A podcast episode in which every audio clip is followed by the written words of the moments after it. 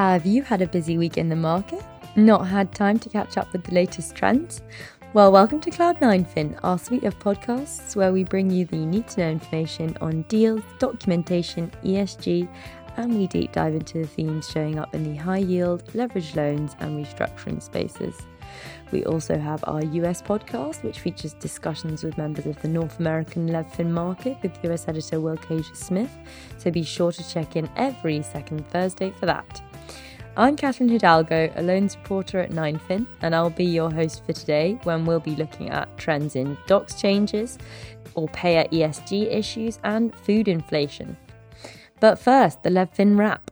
It's risky business this week with the drip of issuance being exclusively in the gambling industry. Triple Eight is issuing senior secured notes and senior secured FRNs in euros of an undetermined amount alongside a 500 million USD denominated TLB. We've heard the deal is struggling due to the impact of ESG on CLO managers, as well as the threat of new gambling regulation that was recently linked by the Times. In addition, Gaming One, a Belgian gaming company, is issuing a 300 million euro TLB, talked at 525 over with a 95 OID. The company is expected to struggle also due to the same concern with gambling and ESG, as well as a high single jurisdiction risk, as it's more than 60% exposed to the Belgian market. Next up, I have the Covenant close up. And with me today, we've got the Senior Covenant Analyst, Brian Deering. Thank you so much for being with us today. Thanks very much, Kat. And the unbelievable legal analyst, Alice Hollian. Thank you so much for being with us today. Thank you for having me. So, I believe we've got a lot of announcements to make about docs changes today here at 9fin, and we've got a little bit of information as well since we put out a report on the topic, um, put together by Olivia Mantock, the great legal analyst, and uh, and the lovely Alice Hollian as well here. Um, so yeah, Brian, please announce what you have to announce. Thank you very much, Kat. Um, yeah, so one of the really important things in uh, the legal space for, for high yield bonds is covenant pushback. And it's understanding what investors actually care about, um, what they push back on, and what changes are made um, to deals between marketing and pricing of those deals. So what we built was uh, a covenant pushback tool, which you can now find under the legals tab on 9fin.com, um, which actually goes into detail on every single material change that was made uh, between marketing and pricing uh, in 2021 and 2022 for European sponsored deals. And we hope this will be helpful for all of our clients, um, letting people know what was pushed back on, how it was pushed back on. And specifically, you can click through the tool into our Covenant Explorer, which will show you the actual text changes using our redlining tool. So hopefully this is going to be really useful. And we took this one step further and also published on Wednesday this week a trends piece where we highlighted some of the key points that came out of this analysis that we did. So to sort of add some color to what um, Brian has just said, you know, 20 in 2021, 21% of sponsor deals experienced um, covenant changes before pricing. So that's about 16 out of the 76 um, sponsor deals that were issued and that we um, looked at. And I think it's surprising that the number of sponsor deals experiencing pushback is, is so low. And of course, we don't know what was removed during pre marketing, but I think it is a testament to the market in, in 2021. Um, and in terms of sort of like the key battlegrounds, you won't be surprised to hear that EBITDA add backs were sort of hot on the pushback agenda. And five deals that came to market with sort of uncapped EBITDA add backs and also subject to sort of no time horizon were then subsequently subject to a synergy cap and time horizon for the purpose of calculations. Um, but if you put this into context, you still have 62% of the sponsored sort of European high yield deals in 2021 um, with having sort of uncapped synergies and 27% of the deals had neither a cap nor a time limit on synergies. Um, and I think there are also questions over sort of the meaningfulness of, of, these time limits, which I think, Brian, you wanted to elaborate on. Yeah. So, so as Alice said, there's sort of 60% had no cap on the synergies, but the inverse is true, where about 60% had uh, a cap on the time horizon. And so, what does this actually mean? It just means that the issuer reasonably anticipated in most deals um, that they would be able to um, take actions that would are expected to result in whatever the synergy that they're adding back is. So if they say that they're expected to take an action that will result in the synergy within 24 months, that doesn't even mean that they will see the synergy within 24 months. That could be some, you know, unknown time in the future. They simply have had needed to have taken the actions during that period. So we kind of question in the article whether there's actually that much value in it, especially when you're looking at deals that might only have, you know, a 5-year tenor. Yeah, um, something that has been sort of historically limited to most the most aggressive deals was ratio-based restricted payments and permitted investments capacity. So being able to make PIs or RPs subject to sort of meeting a ratio test. And and nowadays it's not so much um, whether the deal has has this when it comes to market, but whether where it sits relative to the opening leverage. So you know how much deleveraging is required to access this ratio based restricted payments or or permitted investment basket. Um, and it is an area where we saw some sort of successful investor pushback in, in, in 2021. So um, six sponsor deals saw their RP leverage baskets tightened during marketing and four of those also saw their um, permitted investment sort of leverage baskets um, tightened. If you look at the data, that RPs for ratio based baskets require a little bit more deleveraging than the sort of uh, accompanying ratio based basket for a permitted investment.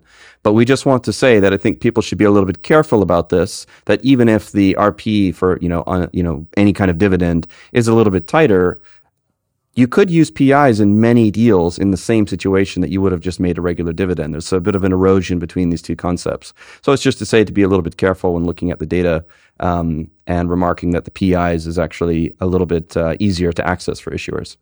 Um, and then the last thing I was going to say is that what we saw in the pushback is that it typically just moves the needle for when they can access these baskets closer to the market average. Um, and we didn't really see it sort of punishing them. So it didn't seem that by trying to push for a little bit of a better leverage uh, ratio, they weren't later than uh, forced to have a worse one than the uh, market average. And Another area that saw some pushback was the available RP capacity amount. So, you know, this provision allows the issuer to convert RP capacity into debt capacity either on a one to one basis or perhaps more aggressively on a, one to two basis.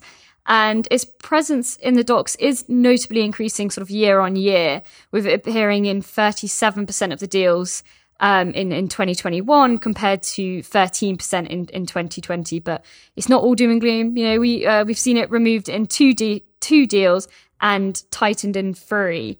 Um, and I think there's sort of some questions again around, you know, should it be on a on a one to two basis? Yeah, and I think the point here is, you know, available RP capacity amount typically matches the contribution debt amount, with the idea being that if you could um, you know, send money out uh, as a restricted payment and then contribute it back into the company and incur 200% of uh, the amount as debt, then, well, why shouldn't you be able to just convert the RP capacity directly into debt capacity at one to two? And we kind of question in the article whether or not um, that actually makes sense. And in Arcaplanet, we saw that it was on a 1 to 1.5 ratio uh, for the available RP capacity amount, as opposed to 1 to 1.2 for its contribution debt amount. And the argument probably is that while it's functionally the same, the way I described it, actually in practice, um, you would need cash or you would need an asset that you could dividend out to create contribution debt uh, capacity if you were going that way. Um, and so if you're going to just flip theoretical RP capacity, then maybe we shouldn't flip it at the exact same rate and it should be uh, potentially dinged a little bit. And so we just kind of query this, but we only saw this in in one deal, so it's certainly not uh, not the trend or the norm. Um, I think just a few other things as we wrap up, just to say that uh, there are what we call honorable mentions, a few other things that received a decent amount of pushback, but not that much. Uh, we saw super growers. Um, in about 18% of sponsored deals, and they were only pushed back on and removed in two deals. And then portability, we've we've seen now in 70% of sponsored deals, and we note that this is usually at uh, set one, a quarter turn of EBITDA below the opening leverage. Um, and this means the inverse of the other things we were talking about. It means that they can actually lever up a bit and still access portability, um, which is uh, uh, becoming normal. Um, and then I think the last thing that we were going to mention is that some of the pushback is in a little bit more complicated, and it's in the ratio calculations. And this is just there's been some movement now towards excluding certain debt um, that a company incurs from its ratio calculations. So, for example, in Golden Goose, the RCF drawings um, were going to be excluded, but that was pushed back on. And in Multiversity, we saw a very aggressive approach, which was all the debt baskets were excluded from the ratio calculations. Um, which would mean your your ratio for the for the covenant purposes is completely different than your actual ratio. Uh, but that didn't survive. Although two weeks after that deal, it did go through on Modulaire. So it's a space to watch. Um, but I think that wraps it up. Uh, we encourage people to check out our uh, covenant changes tool on the website. And we also encourage people to check out the trends piece. Next up, we have Please Raise Responsibly, our ESG segment. Today, I have with me Daniel Power, one of our new ESG analysts. Thank you so much for being with us, Dan. Thank you. Um, you have done an incredible piece on Orpea, uh, a French care home. You did an ESG quick take for it. Concerns about Orpea's operations emerged in January 2022 following the publication of the book The Gravediggers. In response, the French government filed a criminal complaint about Orpea, while an independent audit verified and confirmed some of the accusations levelled in the book. Today, we're going to be talking a little bit about those results. But first, a quick overview of the allegations to date from Dan. The book, uh, The Gravediggers, there it framed uh, an image of Orpea as kind of conspiring to uh, provide inadequate care to its patients, and then also from the governance side in terms of misreporting numbers, uh, misreporting surplus budgets that were received from the government, um, not having properly trained staff. Whether or not this was a systematic approach to actually do this is questionable, but what the audits show is that there was a lot of negligence regardless. Um, so, for example, there was there's examples of of employees and staff who were registered who maybe did not exist. Uh, there was there was people who were tasked to do certain jobs or employees tasked to do certain jobs who didn't have the proper qualifications to there was uh, discrepancies in terms of uh, accounting and uh, payments to intermediaries as well as suppliers. So the the list of the, the allegations and the lists of uh, accused wrongdoings on behalf of Orpea is pretty great. There's been some journalistic reports into the company as well. So in May, uh, Investigate Europe released uh, a report looking at the company and then a subsequent one in June. And it was focused on the the shadowy parallel structures that Orpea has been using to not only pay commissions to high ranking employees but also to conduct transactions uh, with a reduction with a reduced tax burden and there's been accusations that a lot of those those actions constitute uh, tax fraud, and so I think those will also be part of the French government's uh, investigation into the company. It's also noteworthy that uh, a few weeks ago, Orpea's uh, headquarters were raided, and then 15 of their regional offices were also um, raided as well. Um, this is much more of a social and governance related issue, but is there anything that you'd flag on the environmental side? So I think that this is kind of universal across uh, the healthcare industry is that with COVID 19, you've had a, a massive increase in, of course, waste, uh, PPE. So Orpea, Orpea's waste and potential hazardous waste has gone has skyrocketed over the past year, but that's expected. Um, whether they've stated that this is not something that they're looking to reduce, but I, that would just be one thing to have to have in mind. For, in comparison to its competitors, Orpea is pretty much on average with with its competitors, Korian as well as Colisée. So there's not too much there that that should be flagged. It's much more on the social and environmental side. Speaking of the competitors, we we know that um, bond prices for lots of lots of the competitors have done terribly since these allegations came out. What what what do you think is the future for the sector? I think that Orpea highlights an ongoing issue and universal issue within the for profit uh, care home industry, especially in France. So in so uh, the main criticism or one of the main criticisms against the for-profit uh, care home sector has just been the role of private equity and, and their and their involvement within this sector, so especially uh, regarding cost cutting and uh, burdening a lot of these as a result of burdening a lot of these companies with debt. Um, Orpea is not held by a private equity firm, but a lot of the issues that are associated with private equity held um, care homes are also appear in the case of Orpea. So you have issues around or accusations around cost cutting, providing inadequate care to um, to employees as well as residents. And and interestingly, this is quite this is within the French care home se- uh, sector. You have really high rates, uh, really high like sick rates. Uh, and this has been noted as, as a result of the really harsh working conditions um, and, and understaffing that occur uh, within this industry. So you know how uh, we, there's obviously major exclusions, and uh, investors look for red flags when it comes to ESG. You know, you can't invest in a gambling company, you can't invest in tobacco. Do you think it, it's possible that investors might not be able to look at, for example, French care homes in the future? I think I, I I don't think that. I think that the French care home is currently at the beginning of a reckoning. So you have, as you mentioned, uh, bond prices and share prices across the French care home industry absolutely plummeted after the release of the Gravediggers. Um, but also, in addition to that, Korian, uh, one of Orpea's key competitors, uh, there was a, a, complaint launched by families of residents at the at the care home. Uh, and then, in addition to that, you're also seeing the the French government. So, I mean, the the, the these revelations that occurred at Orpea have have made it to like the upper echelons of of political power. So uh, you've seen French President Emmanuel Macron comment on this. This was a talking point during the French presidential election, and the French political establishment has been very clear that this is an issue uh, that they're uh, that they're very hard on addressing. Next up, we have the deep discussion where we discuss a topic a little bit more deeply. So, today we're going to be talking about food inflation and uh, its effect on a number of credits in our market. Uh, this is one that we've been covering a lot at 9fin. Um, food inflation has leapt a great deal across the Eurozone, but also in the UK.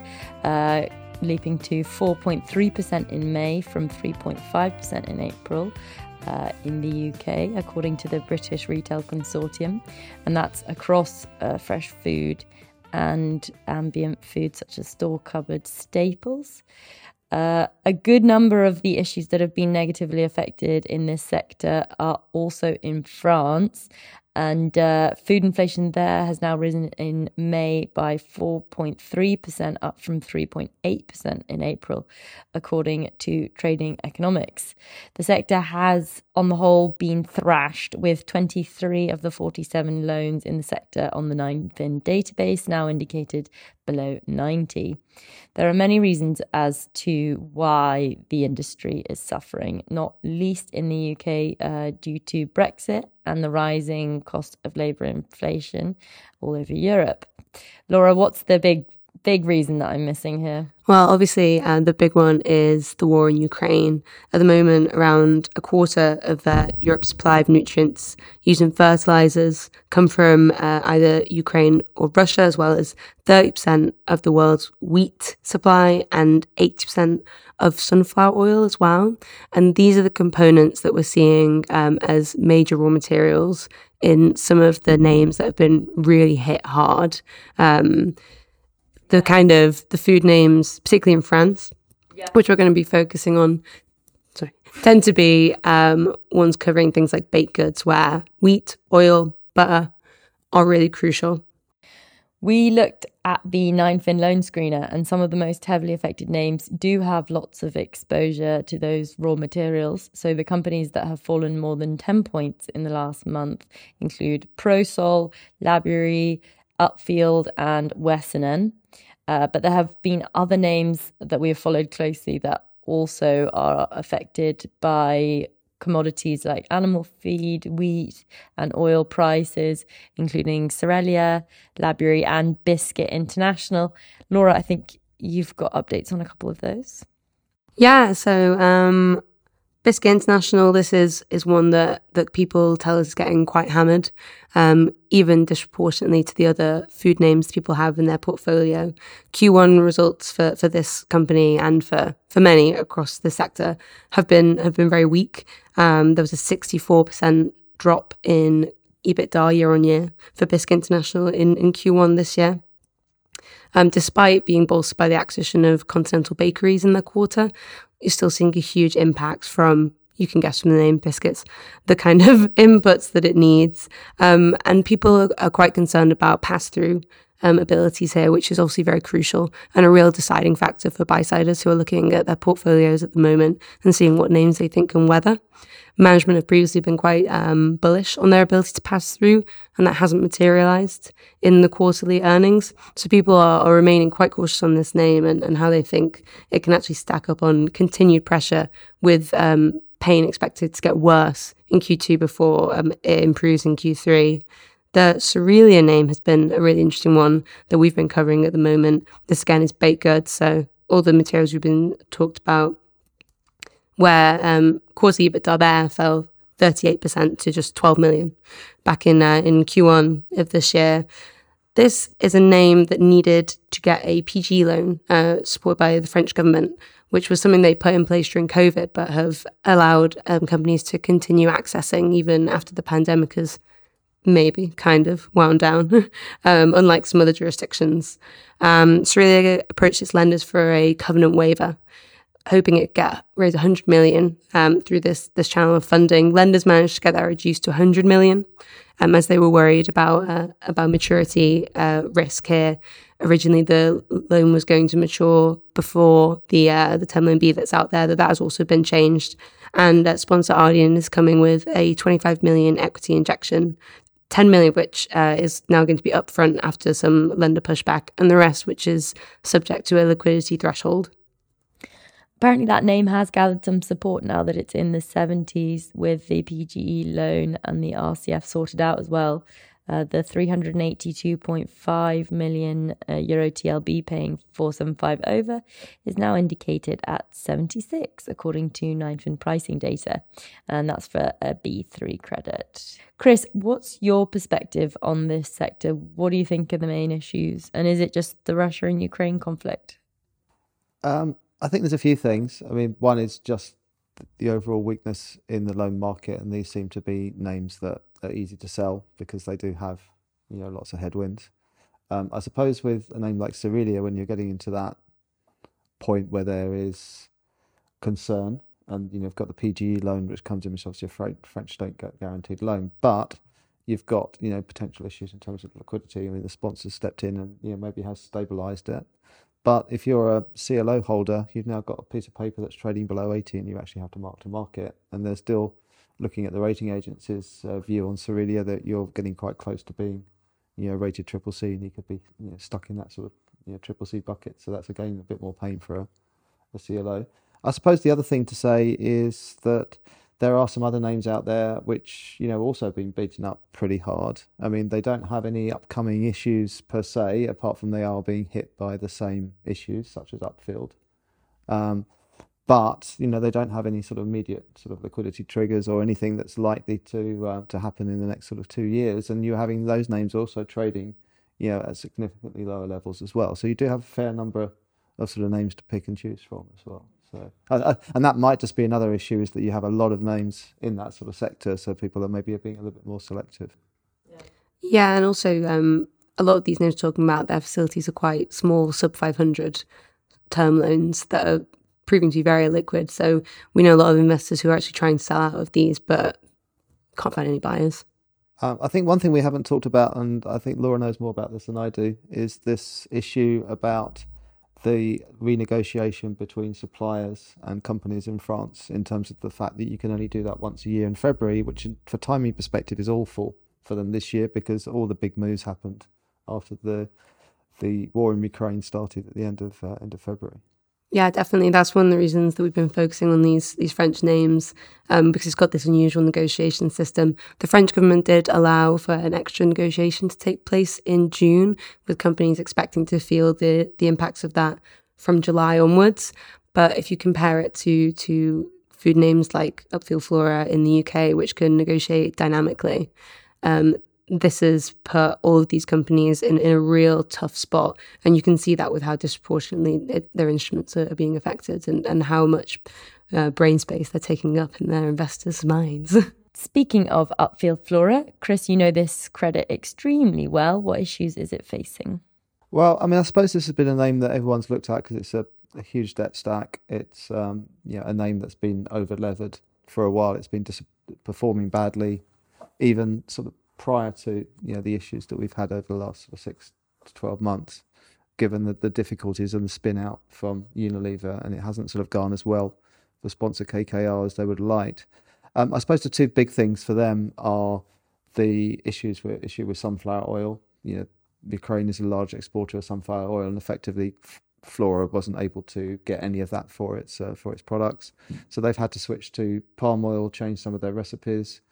Um, they also have had some issues in terms of lags and sort of negotiations, and they've they've done relatively well to sort of try and alleviate that within the last quarter. So the last quarter's numbers did show some sign, signs of stabilisation there. Um, bizarrely, for a company that's not uh, a dairy products company, it's the opposite. It's very reliant on what's actually happening with butter prices. So the whole idea is with private label margarine, margarine producers, effectively, it's about the substitution effect, and you can actually start to push through price rises if dairy prices for butter actually are moving higher. So that's something that you know analysts are looking at very very closely. Um, the company is very levered. I think there are some concerns about you know what would happen maybe a couple of years out um, if it can't get down below that sort of eight to nine times levered level. Um, you know, there's been a few people looking at the docs just to see if there's anything there that the sponsor might be able to do to protect, maybe potentially protect itself or to take some money out of the group. Um, so I think that's what a lot of investors are looking at at the moment is just you know looking at sort of worst case scenarios about you know at the moment you're actually owning something which is actually giving you a yield well into the sort of mid teens without any default triggers. So that looks quite good, but you know they're just looking at the worst case scenarios at the moment just in case you know there might be something else that might come down the line. Yeah, we're hearing um, a bit of division depending on where people are invested with the name as well. The loan investors tend to be more positive, um, and see this as a a large name um, with good pass through power, where they should be able to sit through all this turbulence and emerge out the other end. It's the note holders um, who are, are much more concerned and wondering what the fate of, of their investments might be. Yeah, I suppose the, the final thing on that on Upfield as a name is also about its hedging. It's just trying to work out whether it's actually got ahead of the curve on the hedging or not. Because for a lot of these companies, I think they did quite well on their hedging, maybe in the last six to twelve months. But the difficulty is when those hedges roll off, and then you actually have to re-hedge at you know higher prices. So you might be getting benefits at the moment coming through from the fact that you are hedging, uh, and you'll still be able to push prices through. But you might that might snap back the other way in the next sort of few months. And it also has the benefit of being pretty essential products like margarine, um, which consumers are going to continue to demand even in a cost of living crisis, even later in the year when, when fuel costs start hitting people as well. Um, and it's even, as, as Chris mentioned, the cheaper alternative. Uh, so there could be a slight boost there, people are hoping. This is the opposite from names like uh, Labeyrie, the, which is another French name, where which produces a lot of sort of luxury food goods, where people might, in fact, step away more um, if they're feeling the pinch, that's one that reported a, a 0.4 EBITDA uh, for Q1, 96% drop. So clearly a lot of stress there. I'm afraid that's all we have time for today on Cloud9 Fin. Many thanks to Brian and to Alice, to Laura and to Chris, and of course to you two listener. Tune in for the US edition next week and the European pod the week after. And in the meantime, don't forget to subscribe on Spotify, Apple Music, Amazon Music, and Google Podcasts.